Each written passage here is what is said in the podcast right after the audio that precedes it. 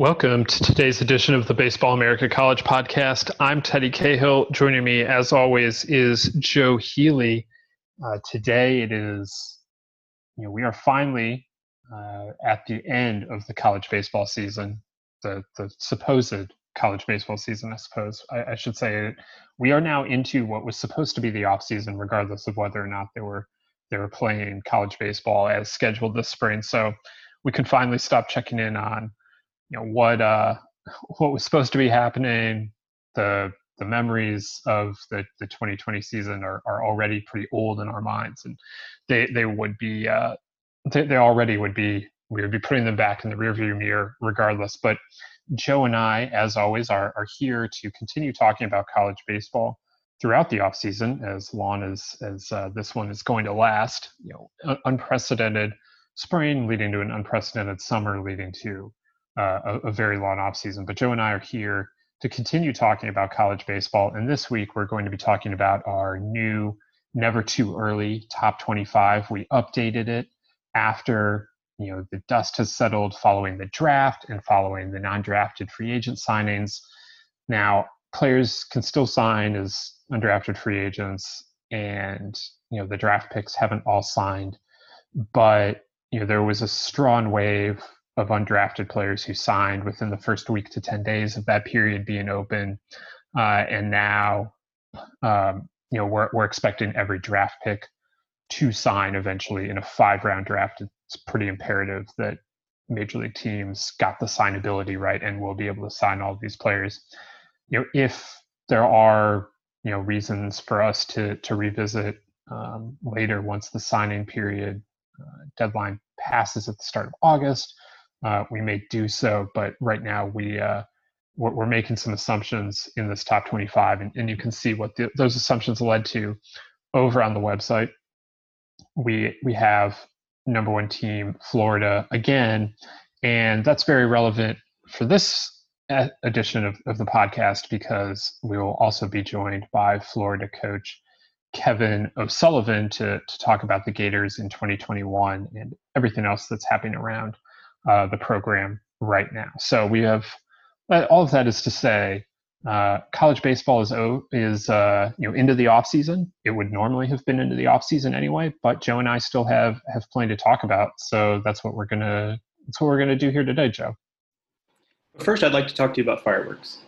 Um, part of the summer is, of course, fireworks, and this has come into the news because people in New York City are reporting that people are just setting off fireworks out of out of boredom, and I've heard of this happening in other cities, although I'm fortunate in that uh, that is not my city, because uh, that would be obnoxious. But uh, Macy's, have you seen this, that Macy's announced they're going to do with their Fourth of July fireworks? Yeah. And that, that immediately like made good... me think of the thirty Rock uh, episode where... Uh, you know, Jack Donaghy like sets off a bunch of fireworks, and then people think it's like uh, some sort of an explosion. It goes very poorly because this Macy's show is supposed to be like unannounced. Yes, and I don't know, unannounced fireworks in a city like uh, that that has the potential to go very wrong. Yeah, it's like five. I think it's four or five different shows that are going to go off at random times and random. Not I said not random, but like unannounced locations and unannounced times. And you know, uh, Roger Sherman from The Ringer tweeted about like an underrated part of fireworks is being able to see them, you know, which I think is, I think is, uh, is, is right. That just does not like, I get, so I read the press release and the whole idea is they don't want people to gather around them. Okay. I get it. Like that's the time we live in, and Macy's probably already bought these fireworks, or at very least budgeted for these fireworks. So it's kind of like, well, you know, maybe they feel some pressure to actually do them. So they're, they're trying to find the best way to do it. I just don't know that this was it. you know, I'm not really sure what other options were on the table, but uh, just fireworks. And then like, and I, you know, part of it too is I think probably, especially in these times, things that are kind of um, of the moment are few and far between. I mean, that's part of the reason why we are starved for live sports is not just that we love sports, although we do. It's also just that we as a society love live content because it's the anything can happen. We don't know what's going to happen. We've not seen this before element that even scripted T V can't give you. And fireworks, I guess, are part of that in a certain way. So I think they're trying to capitalize a little on that. Like you just don't know where they're going to, it just seems, that seems like a really weird idea. Like, so that's, uh, So that, that's also what summer means, is fireworks. And apparently if you live in New York City, it means random fireworks five different times over the course of, I don't know, hours, days, something. That just uh, that that that idea struck my ear as kind of strange. Yeah, I would I would agree with that. I'll also admit that um, until this morning, I didn't realize the fourth of July was this weekend. That has also snuck up on me, yes. Um, I would imagine being in an office, even an office like ours, where we're not as kind of tied to these holidays as, as some more traditional offices are. Like, but being in the office, I think, would have made it a little more apparent what was happening. Um, I, I was a little bit reminded of it when I went to summer ball. I guess this is a good segue into actual baseball stuff. I went to an actual summer ball game last weekend, and that was exciting. Went to Coastal Plains League, went out to uh, High Point for the High Toms, and it was really nice. I mean, I saw some some good players. Um, you know, the, the I think the, the bar is just lower for summer ball this year because the players are so spread out. But but I saw some some nice arms, and it was just nice to kind of be out at the park, and everyone was wearing masks and was social distance, and so it was just like a nice, stress-free. So few of our experiences in these times have been free of stress. Like, just going to the grocery store has become, or what have you, going anywhere in public has become something to kind of stress about because you have to plan it and be conscientious about it. So it was just kind of nice to just be there and have baseball going on, and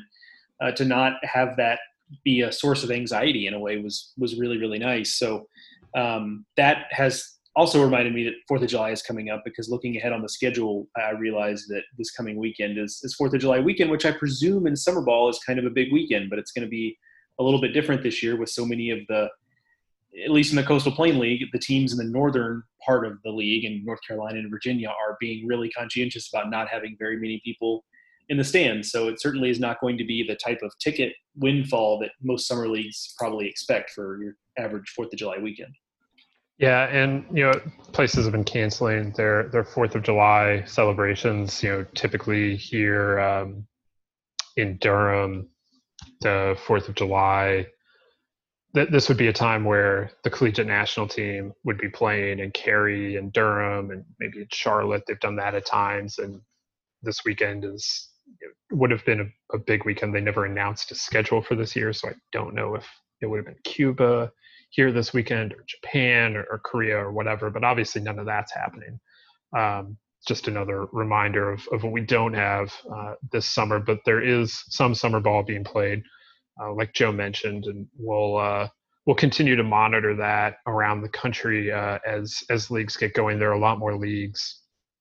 I shouldn't say a lot more. There are a few more leagues and a few more pods within these leagues that are scheduled to get going this week. Uh, the Florida League begins uh, this week. The Northwoods starts a couple of pods this week. The Texas Collegiate League uh, gets going this week. So there there are a few more leagues Uh, to get going, and I think the Futures League is is around this time as well. I, I cannot offhandedly remember what their their start date is, but for the most part, if your league's not going this week, it might not be going. That this was kind of the the the week that a lot of leagues had circled uh, at, as the start of July to you know get the, get summer ball going. But there are leagues uh, already going. There are pods you know within these leagues that you know, I mentioned that the Northwoods has a couple pods going. Well, the Northwoods is going in, in one of its pods already. So summer ball is is happening out there in, in, in scattered places and um, in very different circumstances. But there is there is some college baseball uh, being played still, even though a lot of leagues uh, were not able to to play this summer. But that is probably uh the main thing to watch right now in, in terms of college baseball. you know I, I think a lot of uh a lot of people around the country, you know coaching coaches and, and players are uh still kind of trying to figure out uh, a, a lot of things, what, what they're supposed to do with their summers, uh but there are there are some places where where the baseball Uh, is happening. And one of those places, I guess, is always at baseball america dot com, uh, where, again, today we released an updated version of our Never Too Early Top twenty-five. We wound up keeping the top five the same. That's Florida, Texas Tech, uh, U C L A, Ole Miss, and Virginia. They, they were your five when we debuted this ranking in May. They remain your five as we as we update it here at the end of June. Uh, we moved one new team in, that is Santa Barbara. They replace Central Florida. Uh, the Gauchos were, were kind of on the cusp of the, the top twenty-five to begin with, and then made it through the draft unscathed. I remain very excited about the, the Chos for twenty twenty-one. Meanwhile, U C F has a few very important pitchers that they have to replace, uh, both due to the draft and due to transfers. So uh, U C S B comes in, U C F goes out. I would encourage you to read the rest of it over at, at the website. There's been some moving and shaking in the top ten. Uh, you know, teams moving up, teams moving down. Uh, U C S B moves in, and uh, we Joe did a good job of rounding up everyone in the top twenty-five, how they uh, you know fared in the draft, and, and that led obviously to to the bulk of these moves. But some of, there's also been some transfer market movement, and and of course the the non-drafted free agents as well. But like I said at the top, you know, Florida again leads this this top twenty-five, and so we wanted to bring on uh, Kevin O'Sullivan to talk about the Gators, who beyond looking loaded, absolutely loaded for twenty twenty-one, are a very interesting team. They have, you know, this year they they wound up as the number one team uh, at the end of the season. They started the year with sixteen straight wins. That's a program record, uh, finishing just sixteen and one. And, you know, they're also getting ready to open a new ballpark down in Gainesville next year. So there's a lot going on with the program. Uh, they also were one of the big winners in the draft. So just, just a lot to, to discuss uh, with Sully. So we're, we're excited to have him on, Joe, and, uh, you know, just kind of, you know, dig a little more into what Florida is and, and, and what to expect from Florida in twenty twenty-one. We're excited to welcome in Florida coach Kevin O'Sullivan to the Baseball America College podcast. Coach, we uh, we really appreciate you taking the time to join us today. Of course. Thanks for having me on, Teddy. Absolutely. So it's an exciting time, um, you know, for Florida baseball with, uh, you know, a new ballpark on the way. And, you know, we've just seen the draft results, and we can kind of begin to assess the, the twenty twenty-one Uh, roster situation. But you know, before we get to all of the, the upcoming things, I wanted to you know take a, a minute just to talk about twenty twenty. Uh, and you guys were off to an incredible start to the season, program best, uh, sixteen wins to to open the the year, and that was coming off of a a, a season that, by Florida standards, was down in two thousand nineteen. What what do you think allowed this group to click this year And, and to get off to that, uh, that that incredible start to the season that you guys had? Well, I think it's a combination of things, Teddy. I think, you know, number one, you know, a, a collection of guys have, you know, had gotten better from, from year one to year two. And obviously Tommy Mace had made a jump. Jack Lefwich had made a jump. You know, obviously Ben Speck made a huge jump. Nick Pogue made a huge jump. Christian Scott made a huge jump. Um, You know, we had an infusion of some really good, talented young players. Josh Barrett Short, you know, you know, obviously, you know, Judd Fabian made a jump, and Jacob Young made a jump, and Nathan Hickey, who's a freshman, um, who was about to take over, you know, the catching situation, you know, um, at, at least share it with uh, with Cal Greenfield, and obviously he was hitting the middle of the lineup, and then obviously Hunter Barco and Brandon Sproat, and we just had a collection of, you know, older guys that had made a significant jump um, in their performance from year one to year two. We had some older guys make make a jump, you know, from their sophomore to junior year, and then we had some really good, talented freshmen come in to kind of complement the roster. So I think there's a lot of things that happened, but you know, obviously starting the season out the way we did, um, I didn't have those types of expectations, which I never do with any team. But um, it, it was a really fun, you know, you know, fun group to coach. So the season obviously came to a premature end, and then we went through the draft process and everything. And there was, you know, probably a, an expectation from a lot of people, at least myself, uh, that Tommy Mace would, would be drafted, uh, and that probably Jack Lefwich would be drafted as well. Neither of them was drafted. They're, they're instead opting to return to, to Gainesville and uh, you know, again, be ready to lead the rotation in twenty twenty-one. What, uh, you know, what does it mean to have those two guys back, uh, you know, with the team for another season?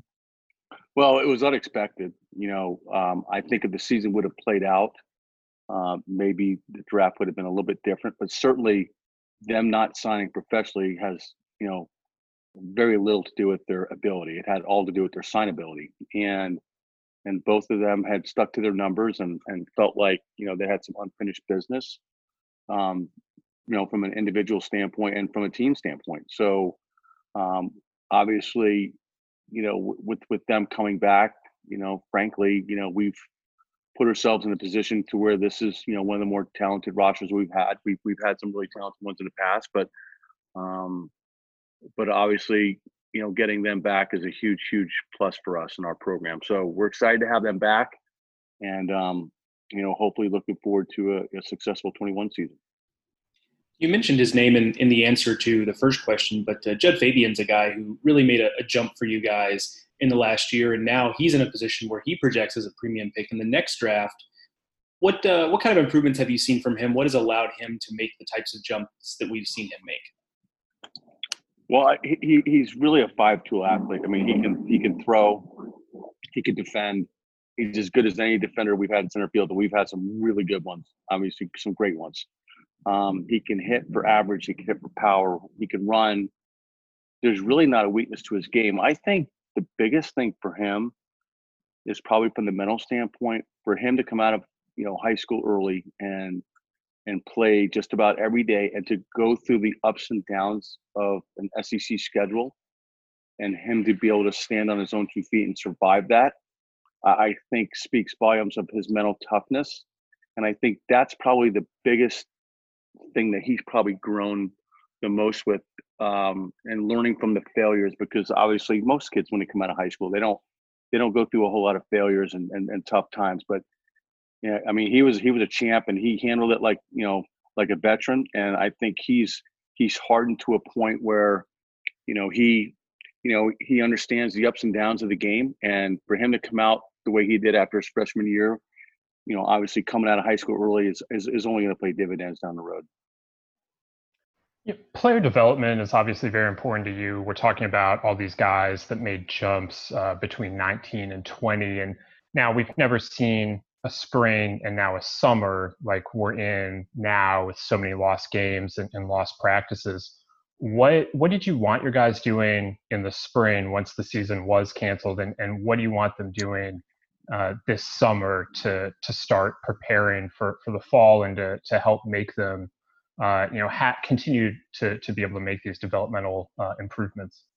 It's a good question. You know, I think early on there wasn't a whole lot of direction, and I, I kind of felt bad as as as as the head coach not being able to give them direction. But there was so much unknown with COVID that, you know, I, I didn't know what was going to happen. But um, over the last three months, we've got we've got our our kids from South Florida playing in the South Florida Collegiate League.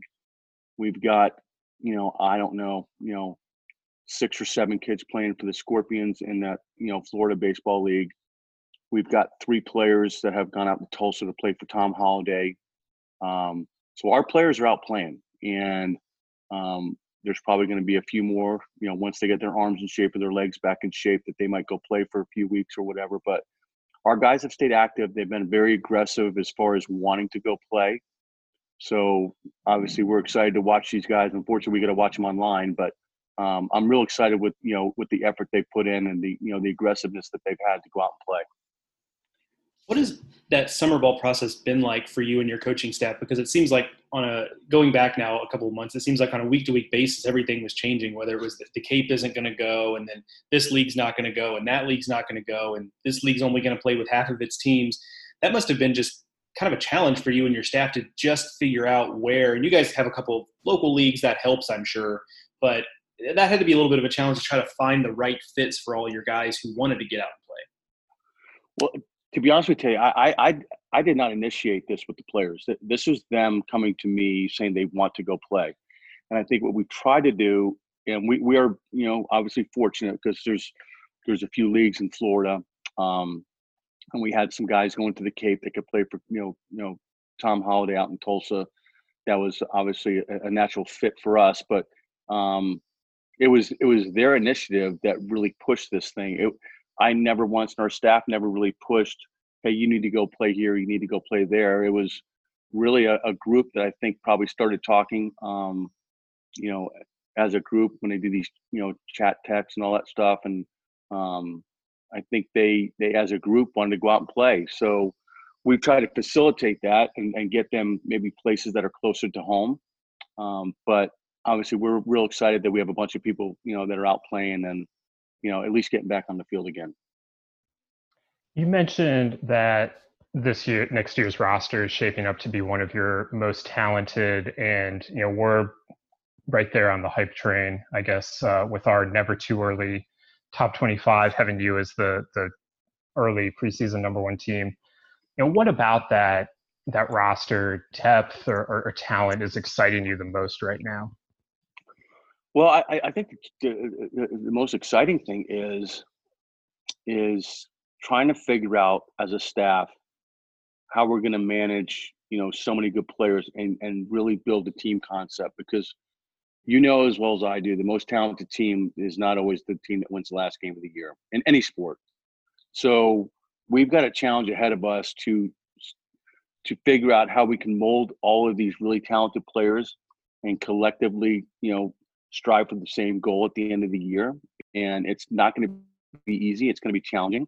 But um, if we can get off to a good start in the fall and and the fall goes on and, and continue to build that, then I think we've got a chance to be a really special team. But um, talent alone is not going to, you know, allow you to win the last game of the year. And obviously it's extremely difficult to do um, in any sport, like I said. But, you know, I think as a staff, we've talked about it. We're looking forward to that challenge. One of the other exciting things you have going on on campus, obviously, is that the new ballpark that Teddy alluded to in the in the introduction. Uh, what is the status of that project? Where are they kind of at now in that process? And then what has that been like for you to to see this project through from the initial blueprints all the way through to being able to take the field in twenty twenty-one in, in the brand new place? Well, to be honest with you, just to be a part of something like this is is is obviously, you know, a lifetime achievement. I mean, you don't have this opportunity at many places, you know, in college baseball to be a part of a transition from, you know, historic ball field at Florida and move into a new one, and the amount of money that our administration committed to. I mean, it's been a really special, you know, process to be a part of. Um, actually, I think most of our staff has moved in. I'm going to go in there tomorrow and really start unpacking some of my boxes for the first time. Um, But it's a beautiful ballpark, you know, not to take anything away from the other ballparks, you know, in the country or, or in the S E C. But it's, uh, in my opinion, I've been to just about every ballpark. It, it might not be the biggest, but I, I, I would argue that it's the nicest one in the country. And I think the amenities that our players are going to be afforded and, um, you know, you know, the, the, the fan experience and everything that, that you know, it's going to lend um, to the experience for everybody.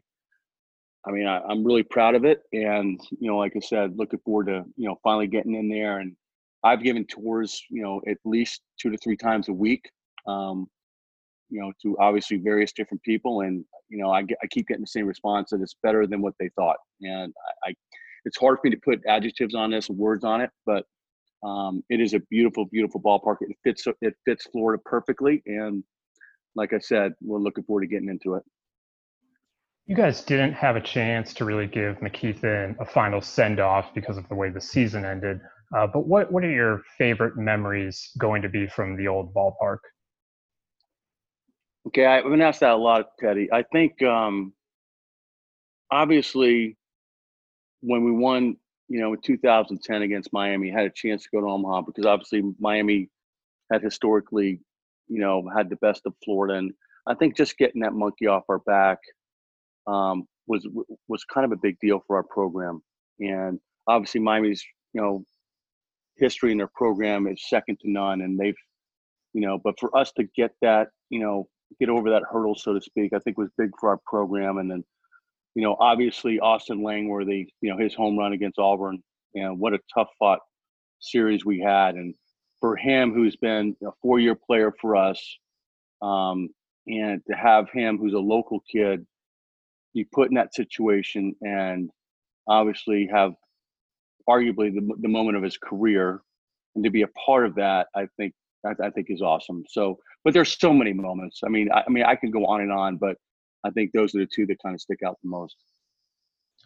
We've seen this year, uh, or this summer, I guess, even the, the so-called new college baseball model uh, that Eric Bakich and, and the group of, of coaches have, uh, you know, kind of presented to to the world uh, as the idea of pushing the season back. Just what are what are your thoughts on on that, and and uh, you know, the idea of of moving all of the college baseball season back by a month? Well, I, I know Eric's put a lot of work into this, and I know Randy Mace at, at West Virginia had put a lot of work into it as well. You know, I, I you know I've looked at it. Um, you know, I've got mixed emotions on it. Uh, I'm not against it. I'm not totally for it. I'm kind of caught in the middle. I think it's like anything else. I mean, maybe maybe a two-week later start might bode well for everybody around the country. Um, I don't know if a month is what we need to do, but at the end of the day, the University of Florida is not going to be affected one way or the other, whether we start in the middle of February, whether we start two weeks later or a month later. I, I guess, that, you know, there's a lot of questions I still have as far as what is the real significant um, increase in revenue and, and, and, and, and fan support. I, I think that's where I kind of, you know, I still have some questions about it. But I do appreciate Eric and Randy's effort in, in trying to make positive movement in, you know, in our game. But I don't know, like I said, it's hard for me to answer your question specifically. And I don't know if it's a if it's a four-week change or a two-week change. Do we meet in the middle? You know, I don't know. I don't know. But it's certainly an interesting topic to talk about. You alluded to it there a little bit, but how important is it just for college baseball to kind of come together on something like this, whether it works for your program or any program individually? How important is it just as a group to kind of come together and start to have real conversations about how this sport can move forward and start to advance in some of the ways that so many of us wanted to advance, whether it's another coach or scholarships or, or whatever it is? And if nothing else, it seems like this discussion is an avenue for walking college baseball down that path. I'm curious if you feel the same way. Well, I think there's a lot of, I mean, this is an important topic, but I also think the scholarship issue is an important topic. Um, the twenty-five percent is an, you know, is an important topic. Um, you know, we're the only sport that's equivalency and a, you know, headcount sport. Um, we've got quite a few issues. And I think until, to be quite honest with you, I think, you know, until we can all get together and make decisions that are best for our sport rather than what's best for our program, we're going to continue to struggle and make changes. And, you know, Um, obviously, every you know every program's got their strengths and weaknesses. Um, obviously, we're we're in a situation here at Florida and a lot of schools in the S E C. We have a lot of advantages, but at the end of the day, if, if we could we could look at things in a way that what's going to better our sport rather than what's going to better our own specific program, I think we're we're going to you know obviously continue you know continue to struggle to get on the same page. I've asked a lot of coaches, you know, during the spring and, and into the summer, kind of what they're doing to occupy their time, since you can't coach, you can't recruit, and uh, you certainly have a lot of open time, I imagine, except that you have two young children uh, who I'm sure are taking a, a fair amount of your, your your time these days. Just what what has it been like to, uh, you know, be able to to spend the time with them that, that you've had this spring? That's unusual. And, and what have been your favorite Uh, ways to, to pass time with uh, with your children? Well, it's, that's another good question, Teddy. I, I think, you know, I'm I'm like every other parent. You know, obviously, um, you know, trying to figure out the whole homeschooling part um, was obviously challenging in the beginning. Um, but I think the normal, you know, things that you take, you know, you know, take for granted, you know, the laundry, the dishwasher, you know, you know, cleaning the house, you know, getting the kids ready, you know, to have play dates and, you know, those types of things. I think there's a lot of things that go into it that you, you kind of miss, you know, obviously some focus on because you're so locked into, you know, other things that are going on with your job or whatever it might be. But um, I think moving forward, I think we're just kind of waiting to see what the fall's going to look like, not only at Florida um, for student athletes, but what what it's going to look like for, you know, my two kids with, you know, with uh, with school. I mean, they go to school full time, and it, you know, if that's the case, um, you know, how does childcare look? You know, and you know, all these types of things. So, you know, obviously, there's a lot of questions that need to be answered. But um, I really enjoyed being a dad. Um, I always have, obviously, but I think this time um, that I've had with them has certainly opened my eyes up to a lot of different things, and and I've tried to embrace this whole thing, which is, you know, obviously hard for everybody. You know, we're trying to understand what the future is going to look like, but to be honest with you, um, having this time with them, you know, this may be the only time, you know, that us as parents can be able to have this time. So, um, but obviously we're looking forward to having some sort of normalcy in the fall and getting back to a routine. But, you know, from my standpoint, it's been really enjoyable.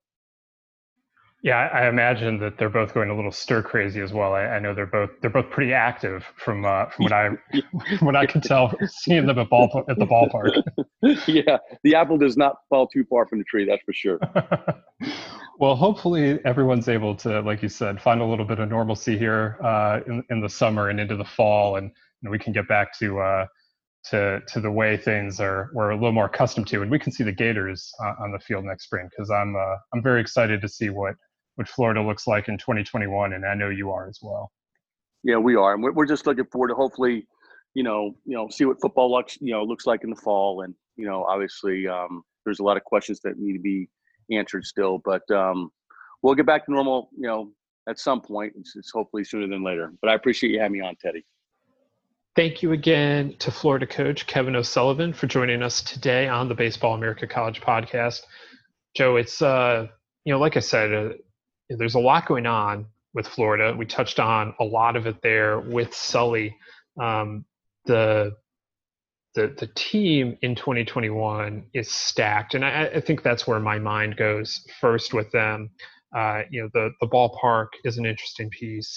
Uh, what happened in twenty twenty is important because it feeds into why they're number one now. You he talked about the development of, you know, guys like Fabian and Mace and Lefwich and Specht and, and on and on.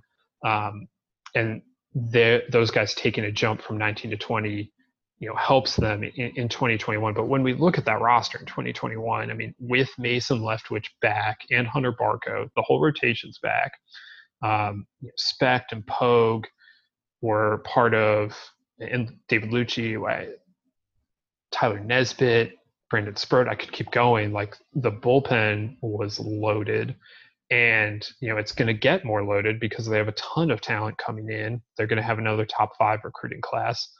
Uh, and, and, you know, the, the offense was primarily, you know, freshmen and sophomores. So it was a pretty young group offensively. Judd Fabian's at the center of that. He's a probable top ten pick uh, next year. And, you know, I mean, Brady Smith signed as a free agent, but Brady Smith wasn't a full-time starter this year. Uh, he had been in the past, but had kind of been, you know, got beat. And then, you know, Kirby McMullen is a was a senior. He's already announced he's returning. Uh, still a little unsure about Laneworthy. I think he's probably returning at this point. Uh, but it's, uh, you know, top to bottom, pitching, lineup. They, they've got an incredible team coming back and a lot of talent coming in to, you know, further strengthen and, and deepen that talent pool. Yeah, no doubt. I mean, it's, um, you know, I'm actually a little bit surprised and not that Florida hasn't had a little bit more attrition this offseason just because of that. You know, that seems kind of like a natural consequence of this, whether that's, and, and look, I mean, look, before I say anything else, I'm certainly not the type to ever really uh, second guess a kid's decision on what he wants to do with his future, because that's a personal decision between he and, and his family. And, you know, he discusses it with the coaching staff and all that stuff. So like that, this, none of this is a criticism of any individual decision that's been made, because that's a very personal decision. And I've, I've, I, for one, have never been a fan of, you know, telling kids what they should or shouldn't do, whether it's the draft or returning to school or the, the way they approach their recruiting, whatever it is. Anyway, I was a little bit surprised they didn't have a little bit more of, of that attrition, whether it's some of those seniors signing kind of right away or more guys in the transfer portal who are maybe more fringy guys, especially on the on a loaded pitching staff, you know, transferring out. So I'm surprised from that standpoint, but then also not surprised because, I mean, I don't know, this looks like it's going to be a pretty fun group to be a part of in twenty twenty-one. And that's got to be a really exciting thing for these guys who ultimately, yes, they, they went to, to Florida in order to to set themselves up to play pro baseball. And Florida obviously gives you as good a chance to do that as, as just about anywhere. But they also went there to go to Omaha and to win a bunch of games. And certainly this team looks like it's going to be poised to do that in twenty twenty-one. So um, a team without kind of any obvious, you know, super obvious flaws. Every team can be nitpicked. I mean, that's just the way that the way that it works. But it's a team that really goes in into the season strong in in all areas. And I think this is kind of obvious because they ascended to number one in, in twenty twenty and were, were so clearly the number one team when the season ended. But I think they really gained a lot by actually playing as much as they did in twenty twenty-one, because just going back to the conversation you and I had in the preseason about Florida, and you were you were more bullish on them than I was, and you ended up being being right for that. But there were there were just there were questions about Florida, but we saw in twenty twenty those jumps that you allude to that made it clear, though, this is the best team in the country, at least as it as it stood right at that at that moment. In another scenario where they kind of um, it just could have gone very differently in twenty twenty, and we'd, we'd be going into twenty twenty-one in a very different, from a very different standpoint for Florida. They'd still be ranked highly. They, we'd still think highly of them, but it'd be different than what it is right now, which is, wow, this team is the clear-cut favorite to win the national title going into the twenty twenty season. They did, they did a whole lot with a very, ultimately a very short amount of time in the twenty twenty season to show the team they were and the team they should be going into next season. Yeah, absolutely. I mean, the, the development of those players is is hugely significant, um, you know, and, and you saw it pay off in in twenty twenty. Obviously, we didn't get to see see it pay off in the, the biggest possible way, but they were absolutely electric from the start. And you know, yes, some of that is the freshmen that came in. You know, I don't want to dismiss what having Hunter Barco and Josh Rivera and Uh, you know, the the rest, Nathan Hickey, what, what that meant to, you know, the the team as a whole. But, you know, seeing the development of Mace and Lefwich and, and Fabian especially and, and McMullen, uh, who had come to Florida as a two-way player but had primarily been a pitcher, and all of a sudden is your starting third baseman, and, uh, you know, just all of what all of that meant. I mean, that that's that's been big uh, you know, for, for them in twenty, and, and it sets them up for what could be a very special twenty twenty-one. I mean, I'm incredibly bullish on on what this Florida team can accomplish, and, and to hear Kevin O'Sullivan talk about this being one of the most talented Florida teams that he's had. I mean, just go look at what the last decade has had talent-wise at Florida. Like, there are some incredible, incredible teams that that he's had there, and it, you know, there's no reason why this one can't be that good. You know, I you, you might not have an A J Puck in this rotation.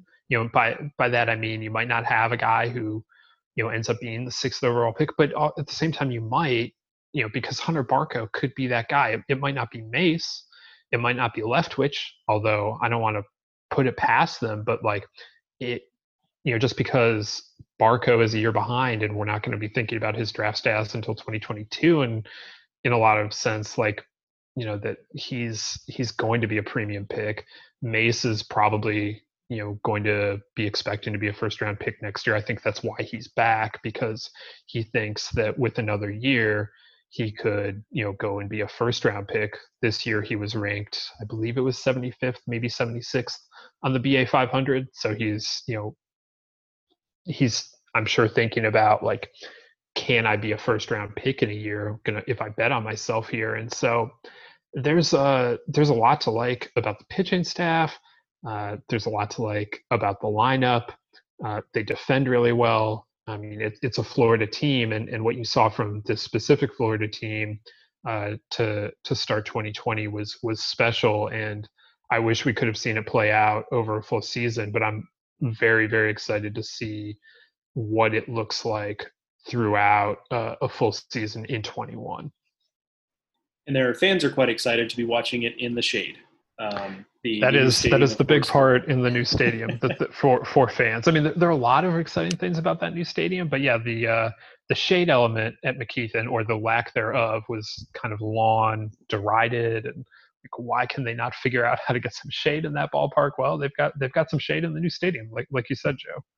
Yeah, one of my earliest uh, memories of watching, well, I shouldn't say earliest, but one of the things that I remember from early on, I don't remember the exact chronology of it, but I used to, one of the college baseball things that used to come on my radar is that on the weekends, Fox Sports affiliates, especially if there was no, so growing up in Houston, if there was no Astros game on the local Fox Sports affiliate on a Saturday in the afternoon and the game was in the evening instead, a lot of times Saturday afternoons they throw on some local college baseball broadcast on the Fox Sports Network. Sometimes it was a a, a Big twelve game. Sometimes it was um, a game from in Florida on, I think at that time they called it Sun Sports. But long story short, I remember a game from McKethan that I, that I watched back in, it was probably, I think it was pre-Sully, honestly. Um, and then they, they would pan out, and like you'd look and you'd be like, oh my goodness, there is like, that sun is beating down on those people. And it just, it's one of those places that just looked hot. Like, you know, it's hot because it's Central Florida and um, in, in, in the, you know, April, May and June.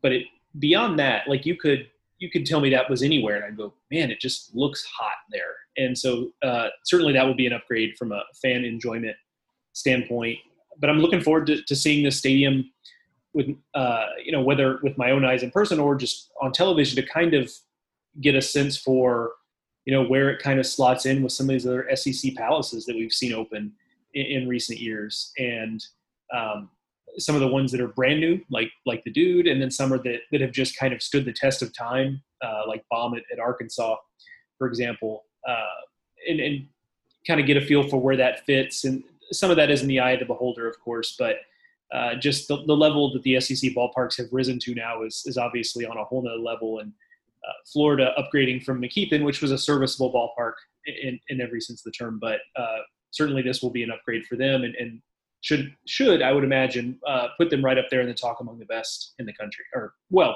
I was going to say conference, but in by virtue of being that, you are also one of the best in the country.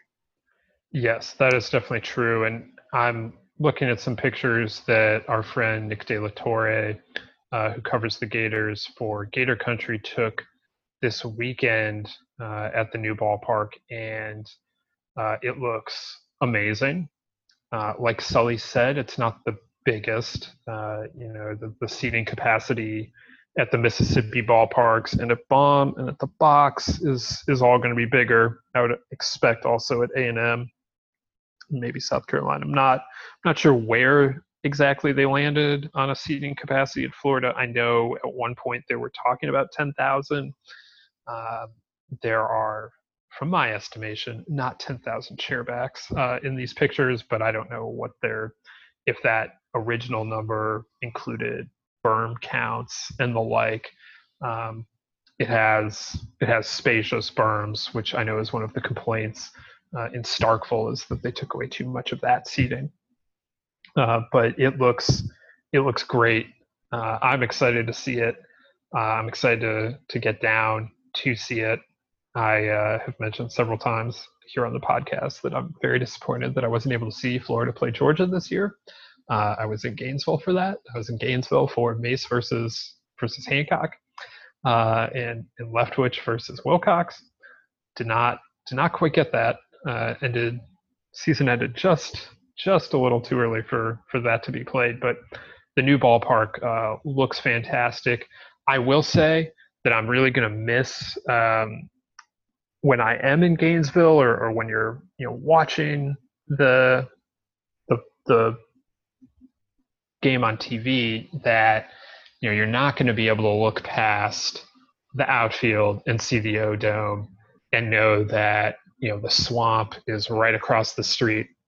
The fact that those three stadiums were all just right there in the heart of uh, the, the Florida campus, I thought was really cool. Uh, it made for a really cool, you know, experience from from my perspective. But, you know, they uh, to to move into this new stadium they're they're moving to a, a different part of campus that is still going to, like, there are other sports facilities out there, just not the O-Dome. So, you know, no one will will be hitting a home run to the O-Dome anymore, as a few people uh, definitely took aim at it. You know, J J Schwartz definitely took aim at that, at the O-Dome beyond left field a, a few times. And, and I know he's not alone uh, in, in sending some shots that, that probably made it pretty close, or, or, or actually did make it out to, to the basketball arena. It's definitely something that I, the, how a stadium fits into the campus community is certainly something that I would not have anticipated when I got into this profession and started pursuing it, that would be a part of the, like, a part of the enjoyment of it. You kind of think of the facilities themselves, and, and for your job and mine, the, how, how the media setup is and all things like that are stuff that I anticipated. I did not anticipate how much I enjoy stadium having a lot to do with how it fits into the campus community, but that is absolutely the case. And um, you know, the, the ones that are now, that does not mean that everything is rosy when that happens, though, because that if it, if it was really nestled into campus, that also means good luck finding a place to park, unless they are, you are specifically, there's a garage or something right there that's slotted for baseball. There are a lot of campuses where you're kind of left to your own devices there, so that can make it a little more complicated. But in terms of aesthetics, it always is kind of nice um, when when a ballpark really fits into, whether it's architecturally or whether it's just in terms of it seems to make sense where it is on campus. And even to the extremes, like I'm, I'm kind of a fan of what Vanderbilt has going on, where, you know, literally the left field wall is kind of shaped like it is because it's moving around the basketball arena. It's kind of a, a neat little quirk there at, at Vanderbilt. And there are other examples of, of stadiums in the shadow of the football the football field, or, you know, right up against the basketball arena, things like that. So not alone in, in that regard, but it's just certainly not something I thought was going to be part of how much I enjoyed a college baseball game and, and being in those college towns. But uh, with, with several years now under my belt, I realize that is absolutely the case. Sometimes it actually helps with the parking situation, because Auburn is another one of these where Plainsman Park is literally in the shadow of Jordan Hare, and whatever they call their basketball stadium uh, or arena, I suppose, uh, is across the street. And because of that, there is ample parking for baseball.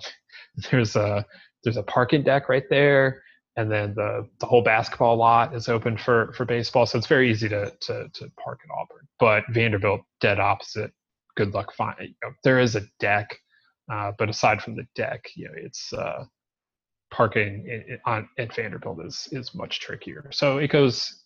You, you win some, you lose some in terms of the uh, the dead center of, or, or right in the middle of campus uh, with, with the, some of these stadiums. Just uh, quickly on this, and then we, then we can move on. What do you do? You call them, like, before you started interacting with them as much as you do, having to be around college campuses, did you call them parking decks? No, they're parking garages. Yeah, see, so did I. Like, I grew up calling them parking garages, but you hear parking decks, and then I've also heard ramps, parking ramp. And uh, I, I, I, I'm not, I'm not here for the ramp. No. Yeah. Like, I don't want to necessarily um, implicate anything, anyone in or any program in particular, but I, I was at, um, cause I don't even know if I have this remembered right, but I think I was going to that tournament at um, oh, a U S Bank Stadium in Minneapolis. And the parking there is a little bit complicated because it's a football stadium. And so not all of the parking facilities are open, and it's in a busy part of town. So you kind of have to know where you're looking. You know, you can't just kind of circle the block a couple times very quickly to figure out where you need to go. You kind of need to know. And in email correspondence, uh, you know, they, I think they, they called them the parking ramps. And I was like, I don't know what that means. Like, I and, and I figured it out once I Googled and stuff, but I believe it was at Minnesota they called them parking ramps. And so I don't know if it's a, a regional thing or just kind of a personal preference thing, but I'd never heard anything but parking garage until really, I think probably several years ago when I first started having to think about these types of things every weekend on the on the road at baseball games. So it's interesting that that uh, you called them garages as well, because I thought maybe it was just a kind of a regional thing. No, I mean, it may be, but I, and I also don't know the like where the decks are coming from particularly. Um, but yeah, I, I would normally call them parking garages, but for some reason when I'm talking about like on-campus things, they, they become decks. So all of that is to say, uh, Florida loaded in twenty twenty-one in in a new ballpark.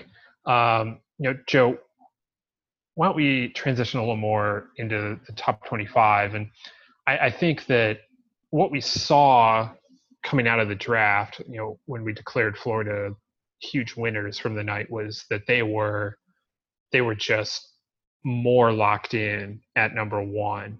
So not moving anything at the top of the ranking was was not a surprise. But you know, in within the top ten, Oklahoma fell. Uh, we we flipped around Vanderbilt and Louisville. Uh, Arkansas moved into the top ten to replace Oklahoma.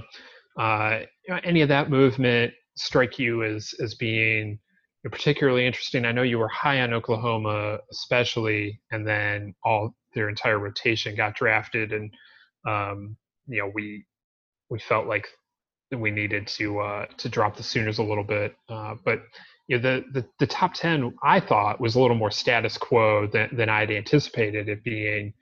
Uh, when we decided to when we decided to do a, an initial ranking in early May and then know that we were going to come back after the draft had played out, I thought there was going to be more movement within the top ten. Yeah, I, I agree, actually. I I, I kind of thought there would be a little bit more movement. And, and one thing I was kind of struck by is so much of who we were talking about as as winners and losers after the draft had a lot to do with what you did with your recruiting class. And that was an interesting part of the discussion for me, because that's a just a really interesting philosophical debate about how much do you factor that in, because ultimately we don't know how good these guys will be. And that that's the game, right? I mean, you have to do that every offseason when we rank top twenty-five teams. But it's, you know, most of the time we are really relying on what do we know about this team? Who was good last year? Who's back from last year? What did they do last year? And then the, you kind of sprinkle in the recruiting stuff here and there. I think with this, we, we did that again, but I think in my head, you know, we had we had talked so much about teams holding classes together and the anticipation that, hey, these teams are going to get a lot of their recruits to campus they wouldn't in a normal year have gotten to campus. And I think that kind of put me in a, in, in a, in a mode where that type of thing was going to matter a lot more when you and I went back onto these rankings. But then, of course, the obvious cav- or pushback on that is, well, everyone is going to be more talented because they were all playing by the five-round draft. So there was that. But also just when you get right down to it, we we just don't know with recruiting classes. And there are a lot of really talented recruits that, again, because of the five-round draft, probably aren't going to get to play as much as they were going to get to play. So how much does it matter? Just for example, and I'm not, I don't mean this as a specific example, but Florida's got a whole bunch of really talented players coming to campus, but it's going to be hard to imagine more than a couple of them really breaking out in a big way. And so how much more does it matter to a Florida or, I don't know, pick your team in the top five of this, that they added a handful more top-rated recruits to already loaded teams? So then there's, I guess, on the flip side of that is, of course, like teams like Georgia Tech uh, that we feel really good about. And part of that is because, well, they did lose some guys and they weren't as talented to begin with as a Florida, if you will. So they're them getting a handful of, of really, really talented recruits to campus matters incrementally more than it would at, at Florida. So I say all that to say I came into this thinking that that kind of thing would matter more. But then when you and I really got to talking about it, I think what we both settled on is just, yes, U C L A, for example, I think is a good one. They got hit pretty hard in the draft, maybe depending on who you ask, more than you would have anticipated. They still bring a lot of talent to campus, but that really kind of gutted that recruiting class. And yet we held them in the same spot because ultimately the main reasons we like U C L A are still intact with the pitching they have coming back, plus a guy like Matt McClain, one of the more dynamic players in college baseball.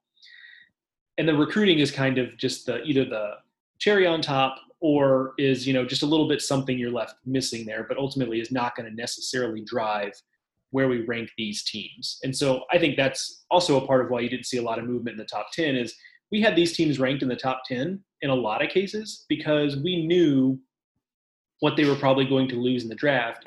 And we were comfortable with what they were going to lose in the draft and what they brought back.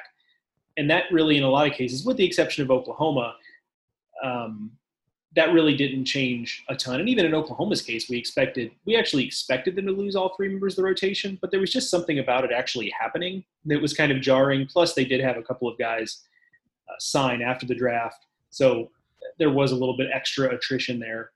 Um, but I think we were just so comfortable with what everybody in the top ten, with the exception of Oklahoma, already brought to the table that it, it made it to where there just wasn't a ton of movement there.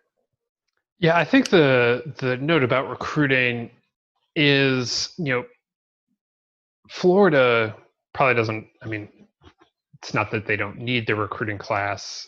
Uh, I mean, I guess in some respects they don't. Like, it's certainly going to be a huge benefit to them that they're bringing in another top five class for something like the eighth straight year. But you look at Miami, and Miami needs its recruiting class. Miami's going to have a top five class as well, and they're going to to play those kids a lot right away, I would think, because, you know, that's another team that lost its entire rotation. Uh, so they, they need replacements there. And, you know, so some of these teams, you know, it, their their recruiting class being hit hard means something else, you know, just because you can bring a lot of players back, or, or everyone's going to be older. Like, some of these teams like really need their recruiting class to step in. And, and even uh, a program like Vanderbilt, which didn't lose much in the way of offense, with the exception of Austin Martin, who I don't want to downplay at all. I mean, that's the most dynamic player in the country. Uh, but, you know, the bulk of what Vanderbilt lost to the draft was on the mound. And I guess, you know, they also lost Harrison Ray and Ty Duvall as, as non-drafted free agents. But I, I just see their lineup being, even if it was a little more, like, even if they hadn't lost three members of it, I, I still would see it as a little more open, partially because of the way Tim Corbin typically attacks things, and he mixes and matches for a while before he finds something. And, you know, lineups at Vanderbilt in February don't necessarily reflect lineup their lineup in, in April. And then you add a whole bunch more talent to it, and like, they're just going to churn again, I would think. Um, yeah, so I'm I'm very interested to see what what that looks like. Whereas Florida, you know, can basically run the entire same lineup back out next year if they want to, and if it's if it's merited. So I, I'm very interested to see how, you know, teams like that operate in terms of incorporating their freshmen. And you heard Kevin O'Sullivan talk about, you know, the difficult nature that that's going to be, and he's always been very good about playing freshmen and no you know trusting that the freshmen are ready, and that by May that decision is going to pay off. That you may take some lumps in April, or, you know, in, in February and March, but by the time May and June come around, those freshmen are going to be ready to play on the biggest stage, and, and he's had a ton of success doing that. Um, so, but I'm interested to see how teams like that incorporate freshmen, and how teams that are a little bit younger, uh, you know, because the college baseball as a whole is going to be older next year. So if you have to be a little bit younger, what is that going to end up looking like? And is that a significant disadvantage, or, or, you know, does it wind up not mattering that much? So I, I'm interested to see how, how all those things shake out. And, you know, the other change in the top ten that we made was Louisville moved up a spot. And, you know, I think that I've been bullish on Louisville uh, from the start, but then seeing them get uh, Luke Smith back, yes, they lost Detmers and Bobby Miller, and those are two big pieces out of the rotation, but getting Luke Smith back, even if he doesn't move to Friday, even if he still is just a, a the Sunday starter, and, and Jack Perkins and, and Michael Prosecki slot in ahead of him, whatever it may be, having that guy with his experience, him pitching very important games for Louisville over the last two years, including pitching in Omaha, you know, that just feels like it, it, it's a very significant thing uh, for Louisville, a, a, as well as getting back, you know, their closer in uh, Kyrian. Th- those two things, having that experience in, in significant roles on the pitching staff to go with what should be a very, very talented lineup, has me even more excited about what the Cardinals can be in twenty twenty-one than I was when I thought that at least one, if not both of them, would be uh, heading into pro ball. Yeah, and the argument for, you know, them end up moving ahead of Vanderbilt there is there's a little bit of the push from, from Louisville, and there's a little bit of a pull on Vanderbilt where, you know, we we knew that they were going to be without Austin Martin. But that was an offense that was really struggling to find its footing. I saw it with my own eyes that last weekend of the season before things got shut down. It was just an offense that was sputtering. And then you take Austin Martin out of it, which, yes, was expected. But then on top of it, you know, you do lose guys to free agent signings. And I'm thinking of a guy like Harrison Ray, who might not be the big, bold, you know, headline name in any Vanderbilt lineup. But he was a guy who really could turn in a good at-bat. He was a guy who, when things were really going poorly for that offense, you could kind of turn to for the type of veteran leadership that you need. The guy who can really kind of turn things around with some of the little things that he does. And sometimes that stuff gets overplayed. But I think when you're looking at a team that was a lineup that was still trying to figure things out, guys like that are important. And so now you're going into a season where you have the expected level of turnover plus a little bit extra for a group that already was on shaky ground. And do I think Vanderbilt's offense will be fine by the time we look up in April of twenty twenty-one? I'd bet so. But maybe it means that there's a little bit more growing pain at the beginning of twenty twenty-one from, from a lineup standpoint than there otherwise would be. And I think when you're talking the difference in one spot in the rankings, seven versus eight, I think those are the little types of things that maybe end up mattering a little bit more. Yeah, I, I would definitely agree in that. And, you know, Vanderbilt's still eight. I still think they're going to Omaha, and I still think they're going to be incredibly difficult in the N C double A tournament because they'll still have Kumar Rocker and Jack Leiter. But I think during the course of the regular season, um, you know, just the the depth that Louisville, the added depth that Louisville has, the added experience they have, and a couple of those guys coming back, and uh, the lineup strength, I think all of that plays a little more in the regular season.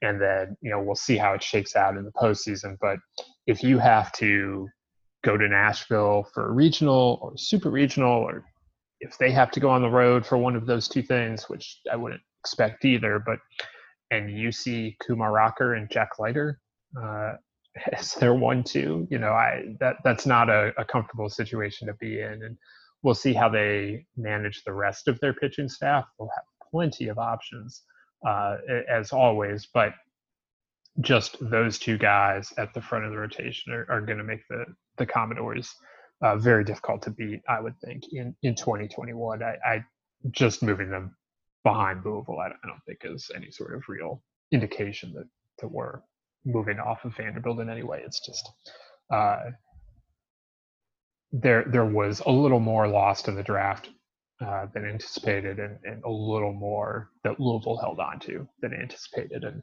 they were close to begin with, and, and so we flipped them uh, here. And we'll, we'll see. Uh, Hopefully we'll get to see them play uh, again ne- next year. Obviously, they always play the Battle of the Barrel. Maybe we'll see a, a rematch in Omaha like we did in two thousand nineteen as well. Um, you know, so that was uh, that's the top twenty-five. Again, you can check out the, the full thing over on the website. Uh, we will probably be revisiting it again in, in the off season at a time to be figured out later uh, as we figure out what fall ball looks like and the like. Uh, but we'll certainly have a, a regular preseason top twenty-five, even if we end up not revisiting our, our early top twenty-five again in the off season. Again, that plans on that still developing.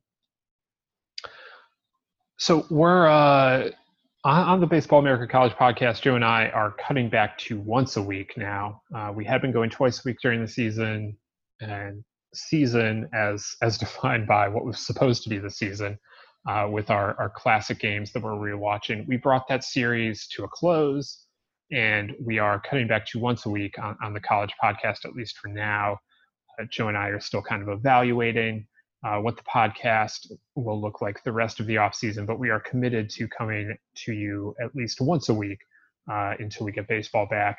And uh, if, if the opportunity for a second podcast uh, in a week warrants, we'll uh, we'll certainly avail ourselves of it. But for now, you should only expect once a week from from us. And you know, I we're still going to be publishing this one at the start of the week, and I would still encourage you to subscribe to the Baseball America podcast on your favorite podcasting app, be that Apple Podcast, Stitcher, Spotify, wherever you're getting your podcasts. Uh, you can find us there, and if you subscribe, rate, review, we appreciate you you doing all of those things. But Joe, it's uh, it, if uh, if anybody has ideas for for a second podcast, I believe we are still open to the idea. Yeah, one hundred percent. I mean, I think the idea is that the, the idea behind kind of brainstorming ideas is that at some point we would like to go back to a, a second podcast. It's kind of a, a series, if you will, of podcasts as opposed to just one-offs week after week after week. Um, that's still the idea. So yeah, I mean, I, I, I would love to hear what other people would like to hear. Um, not just because we're, we're leaning on you for idea generation. Oh, there's, you know, part of that, but also just because, um, you know, I, I think we're in agreement that we're trying to find the best way to serve the listeners who have, you know, kind of stuck with us through uh, just tough content times, not to mention tough times in a lot of other ways in, in our world, but just in terms of, hey, college baseball was gone and we tried to keep at it for you guys. And, and so certainly we want to keep that relationship going and want you to, Um, to, to be a part of that. So, so yeah, ideas are certainly welcome through all the regular channels that, uh, you know, that we, we rattle off here. Twitter or our emails are findable. Um, we, I think we'd, we'd really love to hear ideas that you guys have that, that, that more than just one-off ideas. We're talking stuff that would, that would, you know, last a few weeks that we could really dive in on and examine. That's the kind of stuff we're looking for. Absolutely. So you can send those to us on Twitter. Uh, I am at Ted Cahill. Joe is at Joe Healy B A, and if you follow us, uh, you get all the latest college baseball news, and sometimes uh, we talk about tacos. Uh, that's that's my pitch for you to follow us on Twitter, I guess. Mostly college baseball, sometimes tacos. Right.